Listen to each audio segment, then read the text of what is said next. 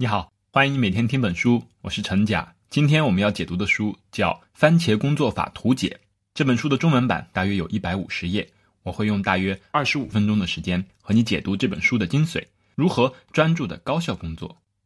时间管理的方法和理论有很多，但是像番茄工作法这样被广泛使用的方法却很少。我们可以去百度或者知乎上搜索一下，就会发现很多人推荐这个方法，并且分享他们的经验。与此同时，我们在手机应用商店里面去搜索，无论是安卓还是苹果的系统，都会发现有很多应用程序是专门为番茄工作法制定的。我们可以用这些 APP 来使用番茄工作法。那番茄工作法究竟是什么？怎么使用呢？我们今天就来解读一本介绍番茄工作法的书籍《番茄工作法图解》。这本书的作者是瑞典人诺特伯格。诺特伯格本人倒不是番茄工作法的发明者，但他是番茄工作法的重度研究者、爱好者，所以他把自己对番茄工作法的研究和使用心得整理了出来，就看到了我们今天的这本书。这本书由于它的内容指导性很强，属于那种拿来就能用的实用型的书籍，所以很受读者欢迎，一连再版二十八次，非常畅销。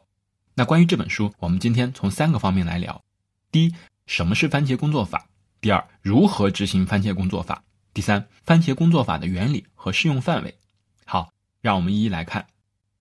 我们在生活中经常会遇到这样的情况：早上上班的时候，我们拿出一张纸来列今天要完成的工作任务。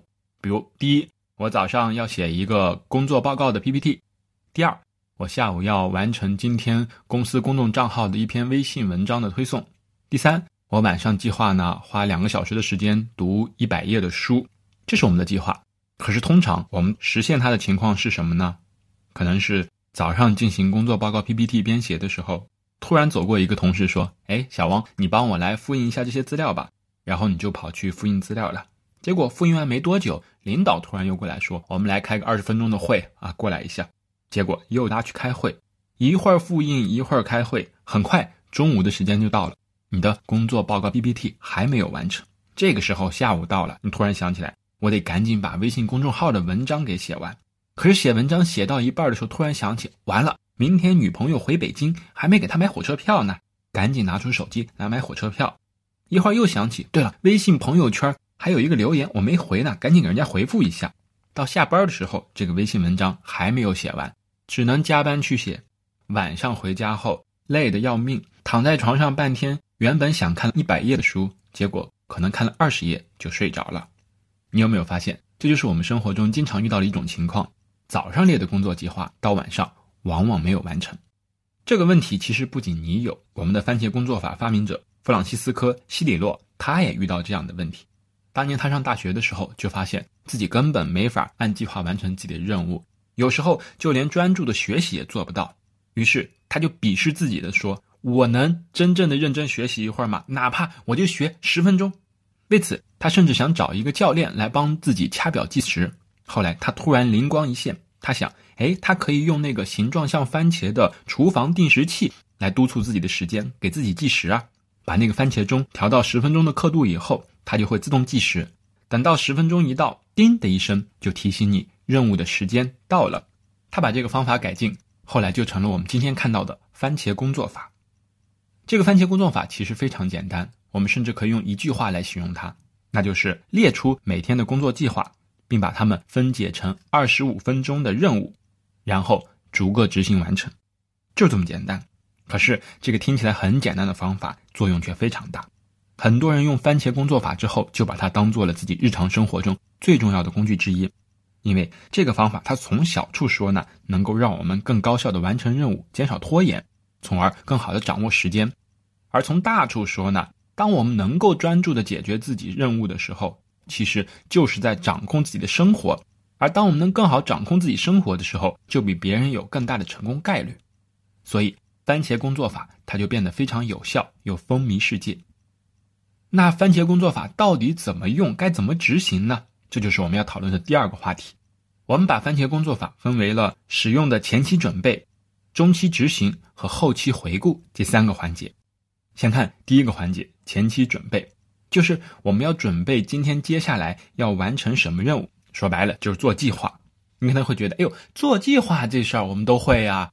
每天早上，哎，我就拿出一页纸来，写着我们要完成的任务，一二三四五六，然后每完成一个任务，我就划掉一条，这个不就是列计划吗？是的，我们多数人都是这么准备。不过，番茄工作法列计划的方法和我们的方法有点不同，有两个地方有差异。第一呢，番茄工作法不是拿出一张纸，而是两张纸来列计划。这是因为番茄工作法会给我们带来更多的任务吗？嗯，不是，那是因为番茄工作法对我们要完成的任务啊进行性质的区分。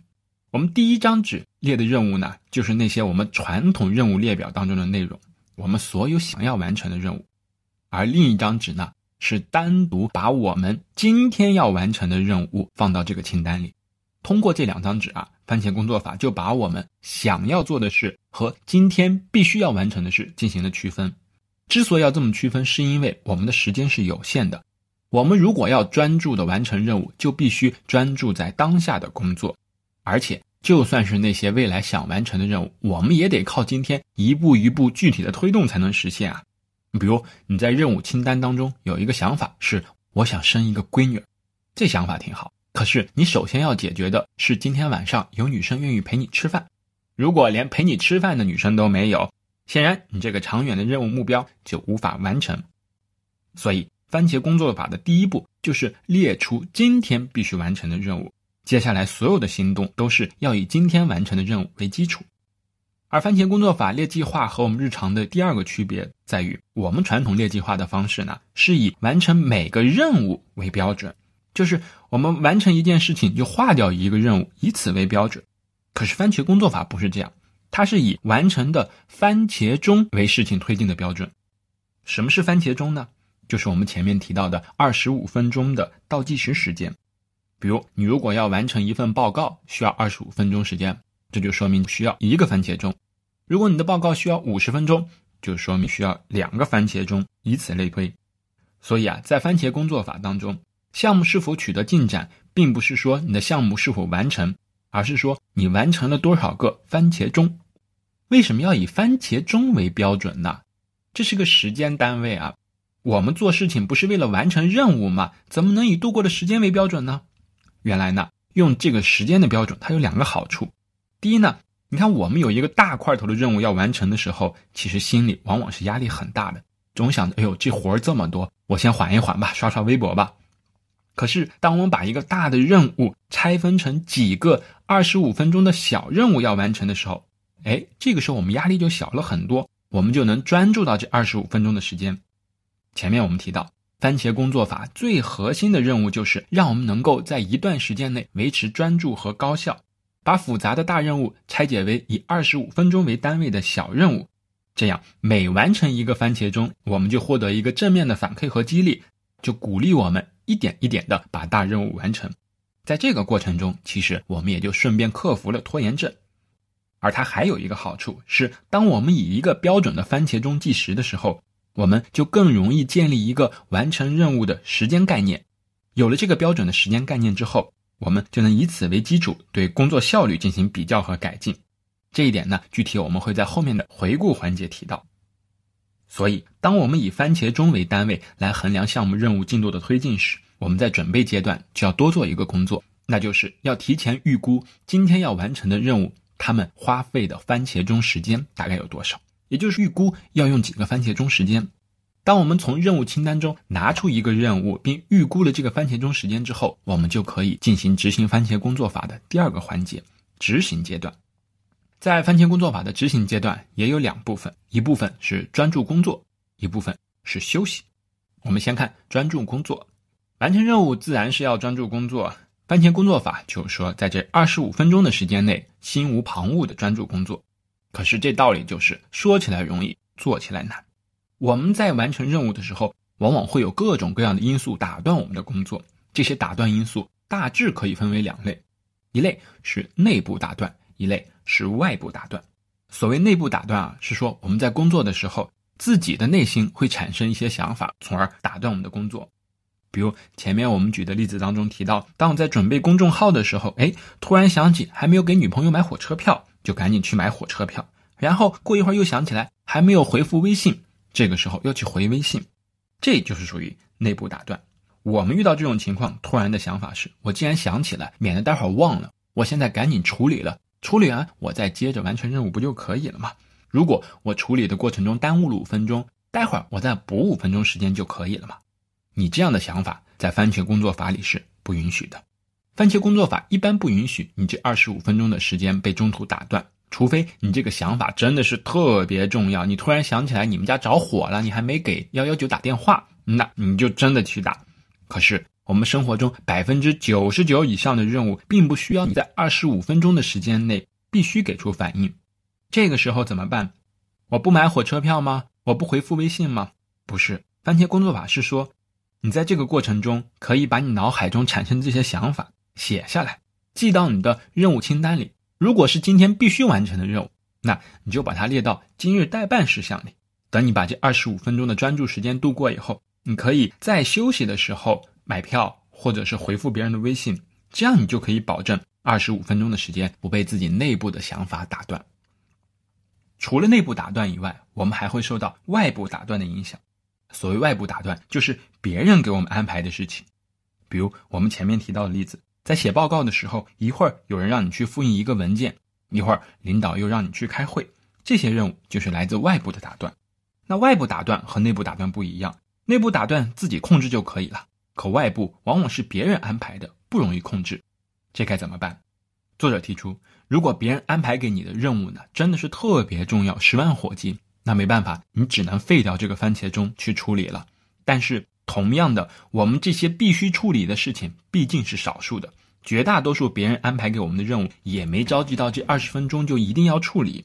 在这种情况下，作者提出，我们其实可以用四个步骤来化解外部打断，那分别是告知、协商、计划和答复。比如你写报告的时候，突然同事让你去复印一个资料，这个时候你就可以先告知，呃，我正在写一份报告，可能还需要二十分钟时间。第二呢？协商，我可不可以二十分钟后帮你复印呢？或者如果你很着急的话，能不能让别的同事临时帮忙呢？哎，这就是协商。如果别人答应了，可以啊，二十分钟后复印就可以了，中午之前给我就行。那你就可以在自己的任务清单或者今日代办计划当中写下这一条，帮同事复印资料。这就是第三步，制定计划。第四步就是答复，也就是履行你的承诺，在二十分钟后。你完成了任务，就去帮助同事复印资料，这样别人就因为你履行自己承诺，下一次更愿意协商。所以呀，不论是内部打断还是外部打断，番茄工作法都很强调要保证二十五分钟的时间内专注做同一件事情，不要被打断。那为什么我们工作的中间就不能插入一些小任务呢？比如，我就打断五分钟，五分钟后我回来接着做，延长五分钟不就可以了吗？原来呀。这个背后就涉及到一个心理学的知识，那叫心流。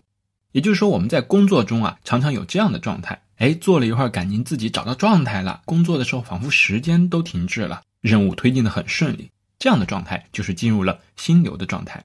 而当我们进入心流的状态时，如果被打断了以后，研究发现，我们重新进入这套状态，大概需要花费十到十五分钟的时间。所以，你被打断的不是五分钟的时间，而可能是。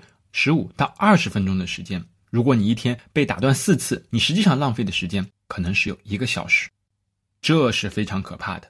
因此，如果我们想要高效的专注工作的话，就一定要保证这二十五分钟的时间尽量不被打断，能够集中开展工作。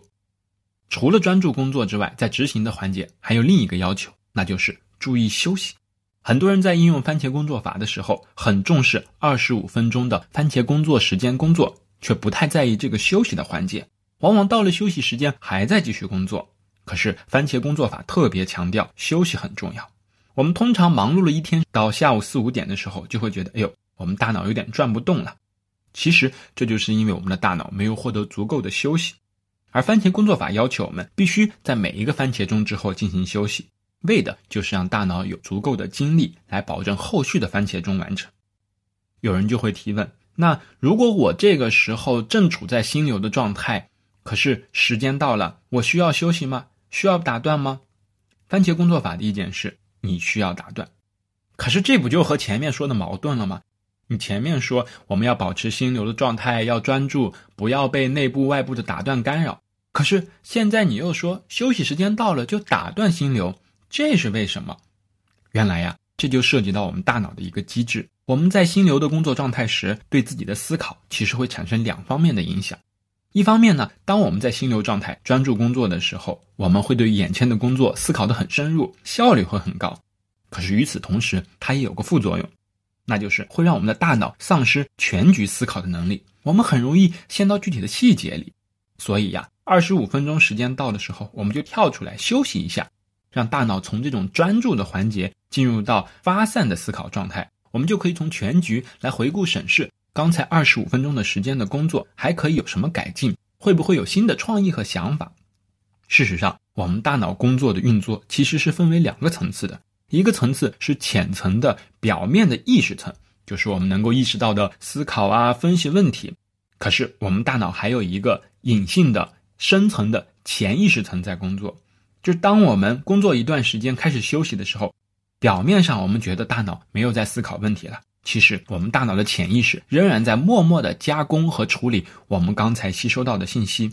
很多创意和灵感就是在这个潜意识的阶段发生的。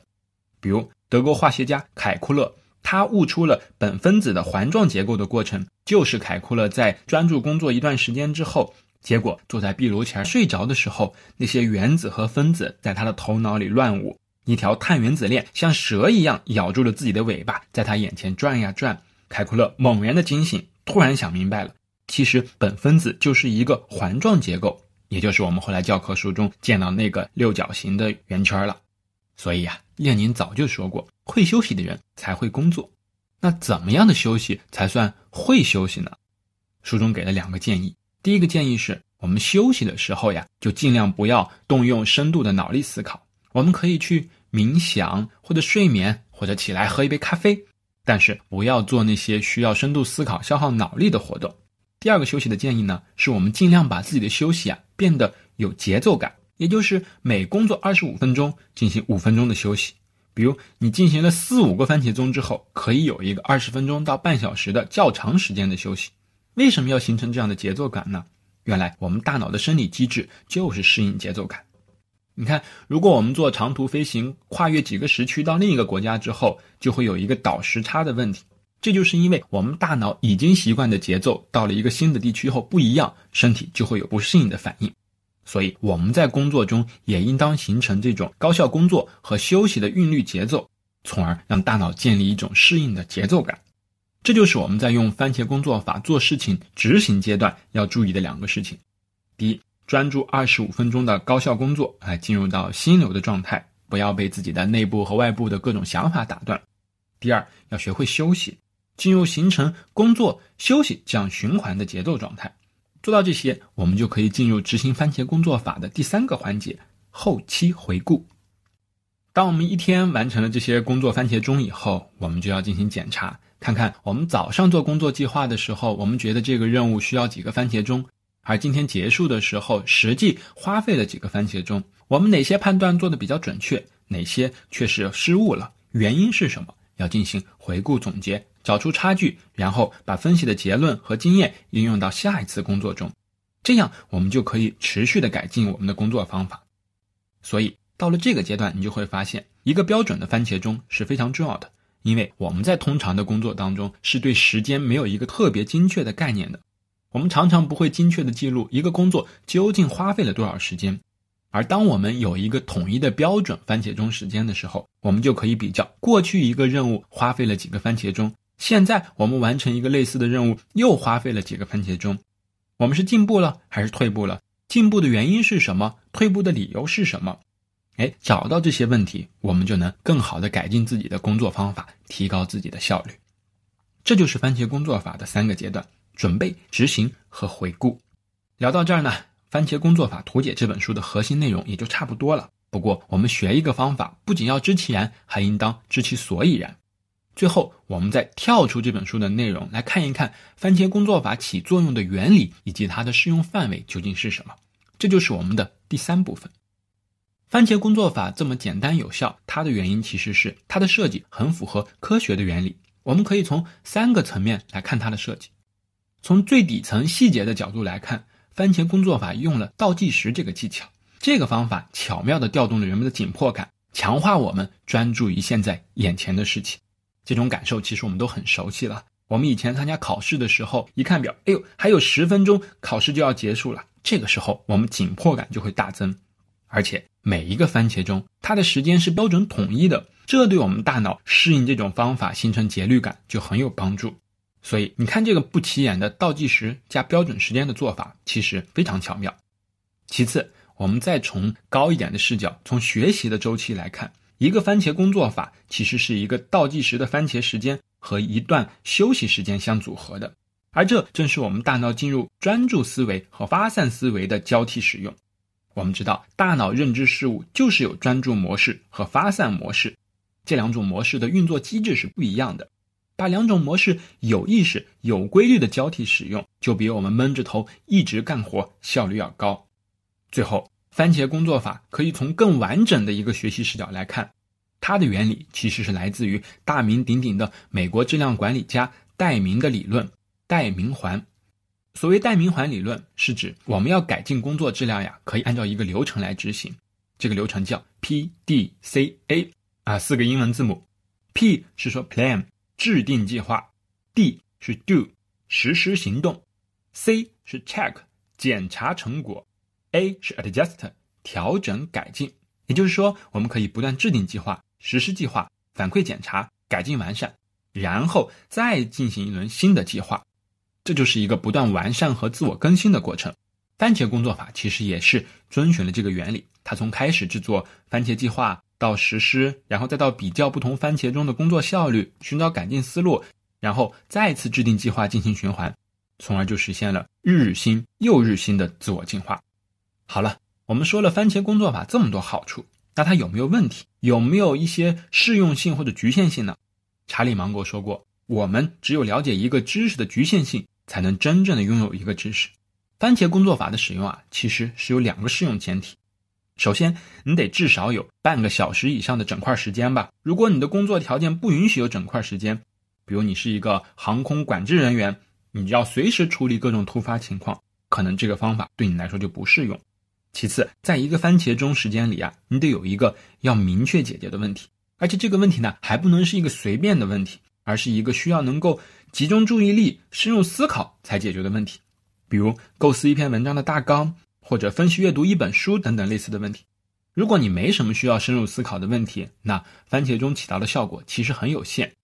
如果你只是一些零碎的、突发的、不需要怎么动脑的工作，你直接列任务清单其实就够了。